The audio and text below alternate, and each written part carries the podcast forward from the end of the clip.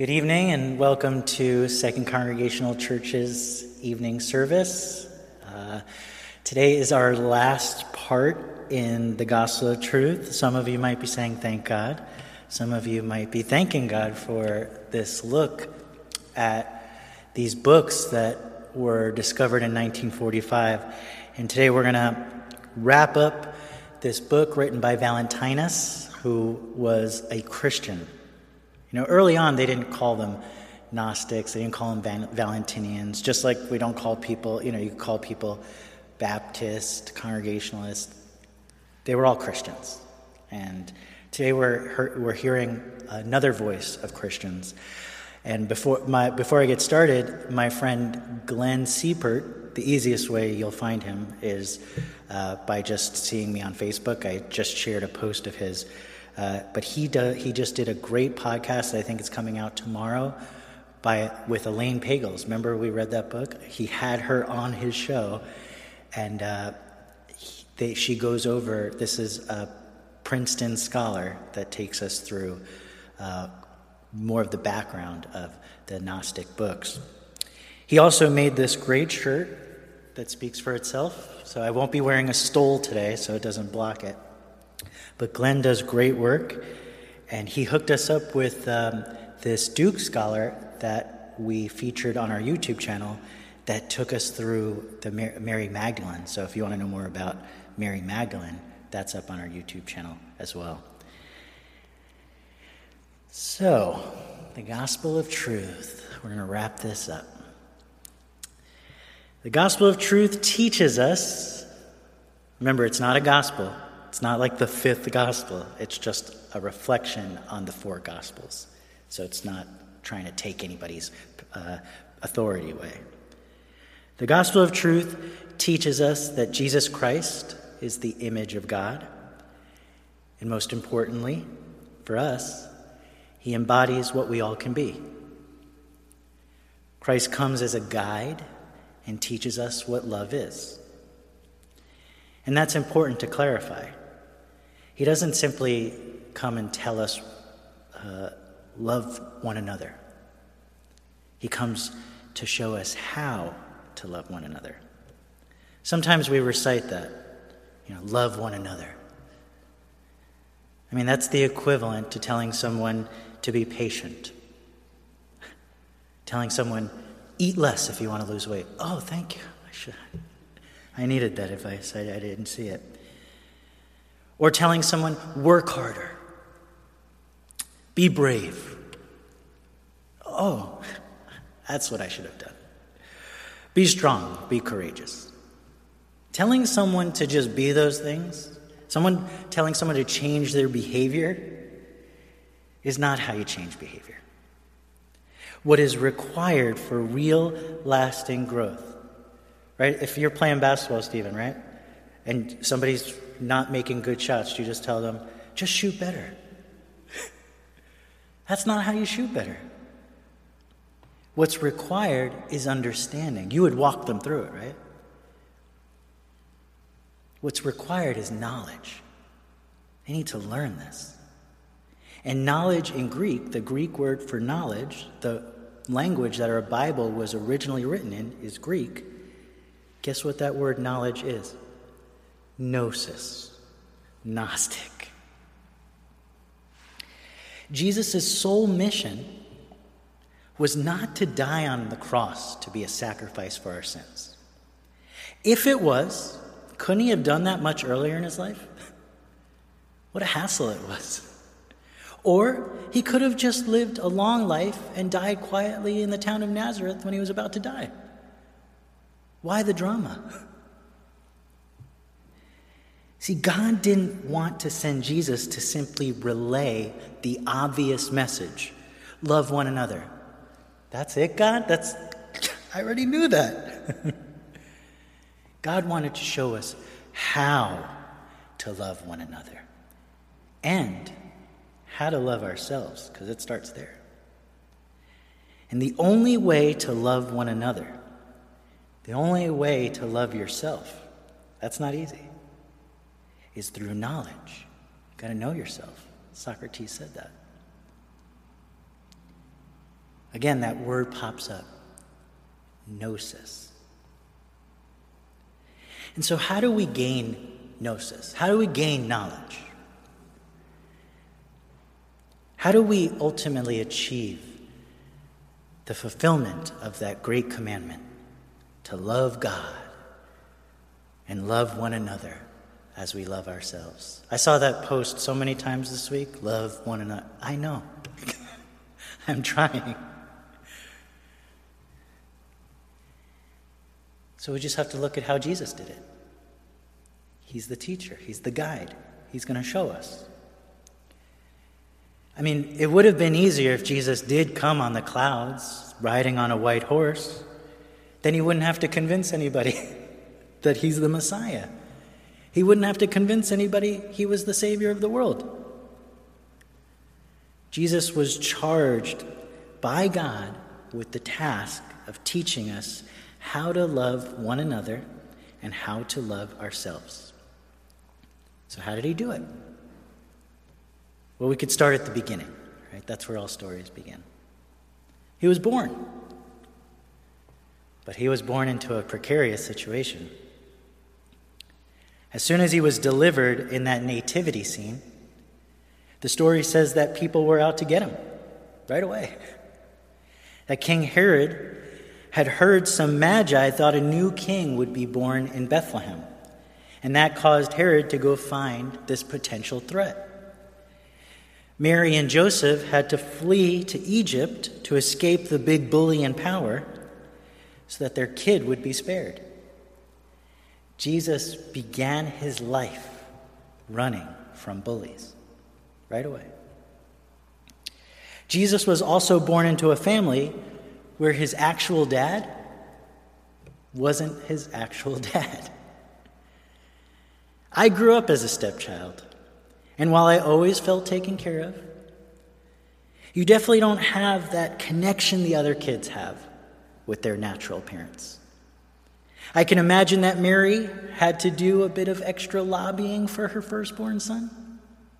And Jesus, though being the Son of God, may have sometimes felt like he was just the son of a man. While we all love the story of the ugly duckling, because we know how it ends, the drama of the story is that the ugly duckling often felt like he wasn't part of the group. He was a kind of an outcast. He was different. Jesus went to Sunday school, Saturday school probably. He went to his local synagogue and learned from the religious teachers as they taught him about God. And in one story, he ends up teaching them. And while that sounds sweet and great, it likely again set him apart from the other kids. He was sensitive to life, he was naturally curious. He didn't go with the flow. So Jesus often felt alone at times. He learned the family trade. He worked as a second class citizen in the occupied territory of Israel. Imagine, imagine having this sense that you're royal, otherworldly, divine. Yet now you find yourself at the bottom of the social totem pole.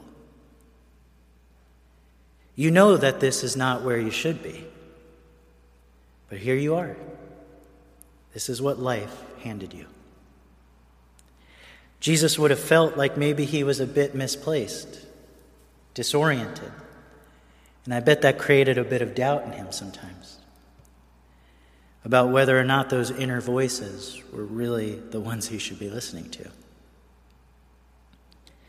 And for a while, he just accepted his fate. He built those shelves, stacked those bricks, and he left those voices, those inner voices, behind in order to fit in. In the book of Hebrews, chapter 5, we get a glimpse into what Jesus felt growing up. Paul writes In the days of his flesh, Jesus offered up prayers and supplications with loud cries and tears to the one who was able to save him from death. although he was the Son of God, he learned obedience. He learned obedience through what he suffered.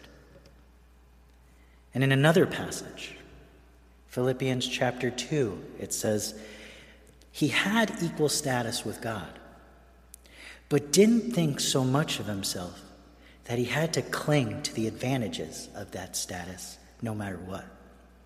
Not at all.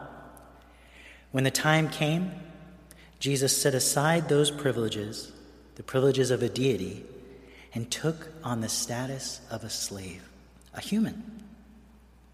Having become human, he stayed human. It was an incredibly humbling process. He didn't claim special, special privileges. Instead, he lived a selfless, obedient life. You see, it's one thing to have the title God. Jesus was God, the first human to achieve that title. And to be God is to be love. And the process by which Jesus became God, by which he became love, was by living life. He would live out his last three years on earth teaching people to do what he had learned with the 30 years of his life. He looked out for those on the margins, those who weren't treated equally, those who were bullied by those with privilege and power. Do you know why? You know where he learned that lesson? He felt this in his own hometown, even in his own home. to not have the privilege and power of being a full son, a full citizen.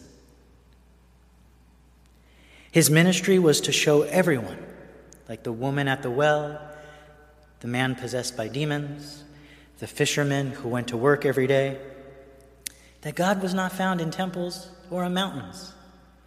Theology wasn't found in books. They couldn't read. But rather, God was found in everyday life. And that their stories, who we're reading about, their stories were the books they could learn from. He patiently undid the knots and heavy loads society had placed on people, letting them know that God was not so much concerned with their sins or their church attendance as he was concerned that they came to know who they truly were. Just as Christ learned he was a son of God, so too were all the people around him, children of God. That's what John 1 says. But they didn't know it yet. Even the bullies, even the ones who claimed to know, even the religious leaders who challenged him even the Roman guards and governors who beat and eventually killed him. He said, Forgive them, for they do not what? Know. They didn't have the knowledge to know. Day by day and year by year, Jesus, though he was God, though he was God, he learned to be God himself. By enjoying the good days enduring the bad days, and working through the mediocre days. We get the highlights of the, in the Gospels. John, the end of John, says there were many more things Jesus did, but we didn't write them all down. Surprise, we have more books. Even John says there was more to be said. We get the highlights in the Gospels, but surely most of us know what 33 years feels like. Good luck, guys. It's a mixed mashup of ups and downs, highs and lows, with a vast in between that can feel anything from mundane to depressing. What Jesus had learned to do, the triumph of this man, was that he learned how to be himself, to be a God, an immortal being an immortal being in a mortal world. He learned how to love when no one loved him. He learned how to not get obsessed with being the best carpenter in town. He learned how to love his family despite their character flaws. And he learned to love those who misunderstood him. Jesus learned. He learned to be patient with his stepdad. He learned that his mom was doing her best. He learned that his brothers and sisters were just being brothers and sisters. He learned that the religious leaders were just being religious leaders, that governors were gov- governing, fishermen were fishing, and that's what people do. That's the human experience to live life. But Jesus added one thing to live life and to eventually wake up to what this life is. And Valentinus, the guy who wrote the Gospel of Truth, tells us what Jesus had learned, what's really going on with this life. This is what he writes Each one will speak when this flesh is gone. Each one will speak concerning the place from which they have come forth and to the region from which they received their essential being. They will hasten to return once again and receive from that place the place where they stood before. And they will taste of that place, be nourished and grow, and their own place, their own life will be a place of rest, for that is their fullness. Jesus experienced the fullness of who he was before he went back to the place from which he came.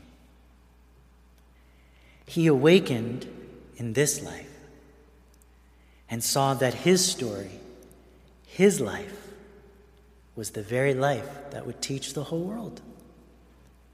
And we're still reading it. Good life, Jesus.